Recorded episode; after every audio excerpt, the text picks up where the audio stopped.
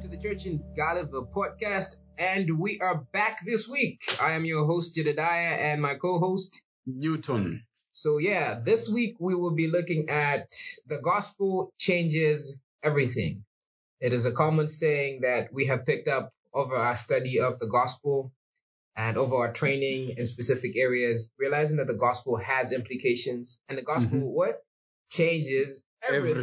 Everything. And so our first look into what the gospel is, we are going to be looking at what the gospel is not. hmm And so we'll be running through a couple of points of what the gospel is not, just looking at our context, looking at what people have said over the years, and looking at what like the common misconceptions about the gospel are. Mm. And so we're going to start by actually just saying a simple line. The gospel is not repent and believe. Newton, hmm what is that all about? yeah, many times uh, somebody will say that uh, the gospel is uh, repent and believe.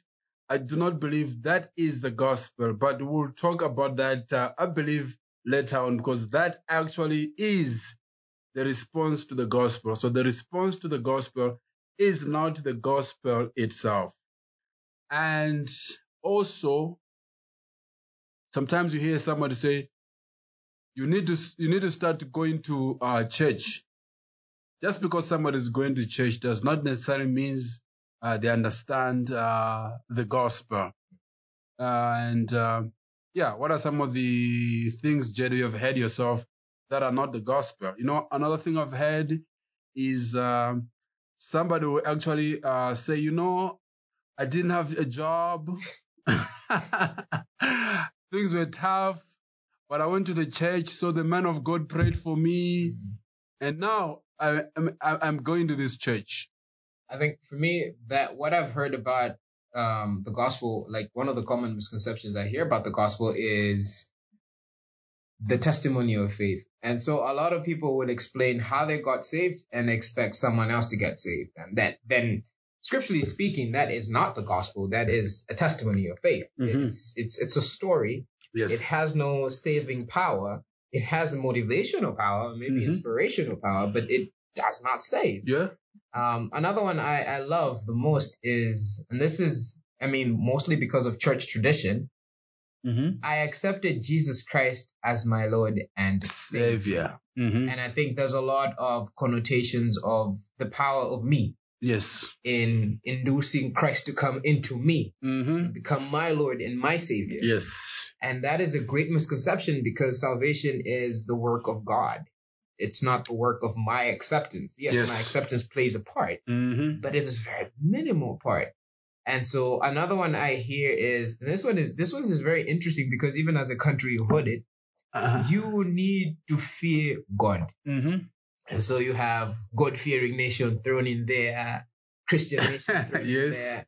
And so these misconceptions lead a lot of people to start thinking, well, I think I think maybe I'm a Christian. Mm. Right? Bec- Because I, I heard the gospel. And the gospel has never been any of, of these things we're talking about. The gospel is something different. Yes. The gospel is not man driven, is not man centered, is not man created. A lot of our thinking about the gospel actually would lead us to condemnation and not salvation. Mm. What what what would you say is probably the most dangerous one of all these myths? That's a very good but difficult question. I think all of these, in and of themselves, uh, they pose some danger. Mm. But again, also to just be clear, somebody could be uh, saying, "I have accepted Jesus Christ as my Lord and Savior," or could be saying any of those things we have said. They could be a believer. True. They could be a genuine Christian, but I think what we're trying to just uh, uh, do is to make the gospel clear. Mm. So yeah, but lack of uh, clarity poses a lot of uh, uh, danger. So we are hoping that uh, we can be able to clarify as exactly what is the gospel because there is eternity at uh, stake. Stake. Because if we get the gospel wrong, then pretty much I don't think you can be saved if you get a gospel wrong, you know? And I think at the heart of it is we are looking at the gospel changing everything. Yes. And I think the connotations of that is not simply saying the true gospel changes everything, Mm-hmm. but even a false gospel Yes. changes everything. It does. it Mhm. changes how you view your stance in Yeah. God. Mhm. It changes the function of the church. It Yes. changes your perspective over sin. And so the danger is that if you get the gospel wrong, that changes everything. It sure does. But we've we've talked much about these myths, and we haven't gone into uh, the heart of them or, or the detail of them. Mm-hmm. But I would love our book uh, discussion to rest on then Mm-hmm. what is the gospel? What is the, The gospel? Hmm. Okay. Yeah. So let's jump into what is the, The gospel. gospel. Because the word gospel occurs so often in the New Testament, and it is clearly a summary term for the basic core of what Christianity is all about. Mm. Now, the question is, what is that core? What is the core? Yeah. First of all, the gospel is news, not instruction. Wow. It is news. In fact, uh, the Greek term gospel, evangelion, was actually uh, used to distinguish the Christian message from that of other religions. Mm. So, an evangel was news of the great historical event that changed the listener's condition. Mm. And it required a response. That's also important because we mentioned Yeah. about uh, something to do with the response of the gospel not being the gospel itself, right? Yeah, we did. So the good news was uh, actually like a victory, could be a victory in war or the ascension of the king. Maybe the nation did not have a king. Mm. And then at the announcement that there is a new king, that was actually good news. But what we're talking about here uh, is the gospel is simply this. The gospel is news of what God has done to accomplish salvation through Jesus Christ. And again, it's not advice about what we must do to reach God. That's important because, I- as you you made a clear distinction, it is the good news of what God has accomplished, Accomplish, yes. not necessarily it is the good news about what God has done on you when you Mhm. were in the bus Mm-hmm. or what God has done about your job. Yes. It is about what God has what accomplished. Accomplished. Yes. And we don't we don't do anything to achieve this salvation. Mm, We only accept. So that's the first thing. But there's the second thing. okay. The gospel is about grace, not about merit. Merit. So the gospel is I'm accepted through Christ alone. Why do we think we need to uh, clarify this? Because many times people think I need to do ABC for me to be accepted by God. But again, that is you being your own savior. But the, the gospel is I am accepted through Christ, therefore I obey. Mm. Right? Mhm. But we need to distinguish this with the religion because many times we confuse religion with uh, the gospel. Religion is I obey, therefore I am accepted. But the gospel differs from both religion and irreligion, yeah? right? Mm, irreligion. You can seek to be your own Lord and Savior by breaking the law of God. So when you're breaking the law of God, in other words, you are the you are on your throne. Mm. But you can also actually uh, do so by keeping the law in order to earn your salvation. And that's legalism, isn't it? That's exactly that is uh, legalism. So sometimes people think that uh, I need to do ABC to to be accepted, right? Mm. But the point is that uh, the gospel is about grace. So maybe that is something we need to explore. I mean, what is grace, Jede? Grace, grace is an unmerited favor. I, I find that the easiest way to, to just explain it. Yes. Uh, grace is God showing His love, kindness, and mercy to us, not on the basis of anything we have done, but on the Mhm. basis of His own goodness. Yeah. And so, grace is extended to one or people, Mm-hmm. but grace is also extended to the elect. Yeah. And by that, we're going to expand that a bit more. But the reality of it is, grace is God showing us mercy, love, and goodness and kindness, Yes. not on the basis of anything we have done. Or could have ever done. And we, we see that in Ephesians chapter 2. I think Newton is going there as well. Mhm. Ephesians chapter 2, verses verses 8, I believe. Yeah, it says, For by grace you have been saved through faith, and this is not your own doing. In other words, this is not religion, Yeah, it's not. it is the gift of God. So if it is a gift, It's free. it's free. What do you do with the gift? You just simply, receive it. you just receive it. Wow.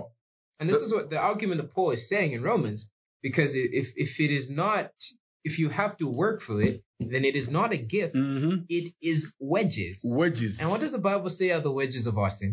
Death. Therefore, salvation should be free. Free, yes. Because if we worked for it, we would never get it. hmm And, and so that's the point of- the gospel. And then exemplifying the reality of God's grace to save men. Mhm. Is this why it's called good news? It is. Wow. But why do they call it good news? Why do they call it good news? Because I think if there's good news, there probably is bad news. I believe there is bad news because you know what Ephesians says? This is how we were described. Mm, Ephesians chapter. And you, plural, you were dead. Dead means what? Dead. you were dead in the trespasses and sins in which you once walked, following the course of this world, following the prince of the power of the air, the spirit that is now at work in the sons of disobedience. Mm. I've always found this uh, helpful that dead people, how many things can a dead person do? apart from being dead, not, nothing. Nothing. So if someone is dead and then we are announcing this good news that, hey, Right. rise, Mm. will they rise? I'm not apart from themselves. No, dead. they won't. They're dead. They're dead because dead people don't do anything. They- they don't. They need help. So will this help from be coming from within or from without? I think it should come from without. From without, right? Mm. So God has to first and foremost. Let's see how He puts it. Mm. Ephesians uh, two verse four. Mm. But God, but this is a huge contrast, right? Mm. We're dead. We're dead. But God, being rich in mercy, because of the great love with which He loved us, even when we were dead in our trespasses, made us alive together with Christ. By what? Grace. You've been saved. Mm. Wow. So again, the gospel is about grace. And it is good news because of the bad news. Mm. So we need to appreciate that uh, there isn't anything we can do because we are dead. Yeah. So Jed, I think this answers what uh, some of the misconceptions we have. So sometimes people think actually they can somehow uh, uh, add something to their Yeah. salvation, maybe contribute something. But from what we are seeing, what's our contribution to this uh, uh, salvation? Sin. Sin. That, that's that's, That's all. that, that's all. and that's not something we're proud of. Wow. That's, that's the only contribution we have to our salvation is, is sin. Wow. Sadly enough, it is it is the state of all men. Mm-hmm. You know, before salvation, for all men have sinned Mm. and fallen short of the glory of God. And Wow. there, there is none righteous, not some. You know, there is none, None. trust, not not not one. None means none, right? There's no one righteous, for all like sheep have gone astray. Wow. And that's that's that's our state Mm. Mm. before we receive and accept the free gift offered. Wow. That's that's where we are, and that's why the gospel is good news because there is no one righteous. Mm. Wow. and hence the question often people would ask and i think Mhm. this this is a more touchy subject and i think a lot of people are justifiably so concerned about it is hell part of the gospel I would say yes, in a sense that we there is uh, a sense that we are rescued Mm, from actually God's wrath. mm, So I would say yes, in a sense that uh, God actually uh, spares us from hell. mm. Mm-hmm. and i think that's very important because another misconception about the gospel and being saved is that god is saving us from the devil Mm, no, that's not true. God is not saving us from from the devil. He is, and in an interesting yet shocking but also beautiful way, God is saving us from His wrath, Yeah, from himself, from his wrath. and that's Just wrath. that that's what the gospel is. The Mhm. gospel is saying God is not saving you from the devil. The the devil and God are not in the same par. Power. The Mm-mm. devil is a created creature, created by God. Yes. You know what I've heard? Even the devil is a God's devil. Is that Spurgeon? I'm not sure. Maybe it was. But I think that's Spurgeon saying. Sounds a bit uh, odd, doesn't it? Sounds a bit odd. And that's what the gospel is. The gospel is God saving us from himself. And this is strange to himself. To himself, yeah. You know, the, the gospel does not mean God saves you to your church. No, It doesn't serve you save you to, to your clique. no, It doesn't save you to your clan, no. to your family genetics and No. generation. You don't you're not saved to your family's Mhm, church. You're not mhm. saved to a movement. No, You are saved to God. God. And that's what the gospel is. Yes. And so even as the Mhm. church in Lilongwe, even if we preach the gospel at the loudest, if people are not coming to our church, we're not sad because God is saving them to himself. Yes. hmm And so another interesting thought on the gospel is, and I think uh, we'll have a little bit of nuance to this, and maybe you, we can explore it a bit more Uh-huh. today. hmm Where does the gospel's function end? And by that, I mean, you have conversation with people and often they'd say like, oh yeah, you know, I heard the gospel and I got saved and now I'm moving on to different things. Mm. You know, how, how do we view that? How, how do we understand the idea that people often would say, ah, I got saved hmm and, you know, I heard the gospel, hmm uh, but now I'm going on to, you know, other, other, other deeper parts of theology. Mm. Is there a part in the life of a Christian where the gospel is no longer relevant? I don't believe so. I think I believe we are served by the gospel and would never graduate from the gospel. Wow. And I heard from uh, Tim Keller. Is it okay to quote Tim Keller? I think it's all right. I think Tim is a Christian. Is it right? Here's what he says. He says, the gospel is not just the minimum required doctrine necessary to enter the kingdom, Mm. but the way we make all progress in the kingdom. Mm. We are not justified by the gospel and then sanctified by obedience, but the gospel is the way we grow and are renewed. It is the solution to each problem, the key to each closed door, the power through every barrier. Oh, So that's a mouthful. we begin the Christian life with the gospel, we continue with the gospel, Hmm. and we end with the gospel. So this truly, Jade, I think this is good news. Yeah, that, that's good news. It, it's it's very interesting how you use the word "we never graduate from the gospel." Mm-hmm. You know, I think sometimes in our in our Christian walk, um, people start to think there, you know, have to be like levels. Yeah. yeah. so level one was probably the gospel. I Uh-huh. don't know what level two is because I don't think I've graduated just yet.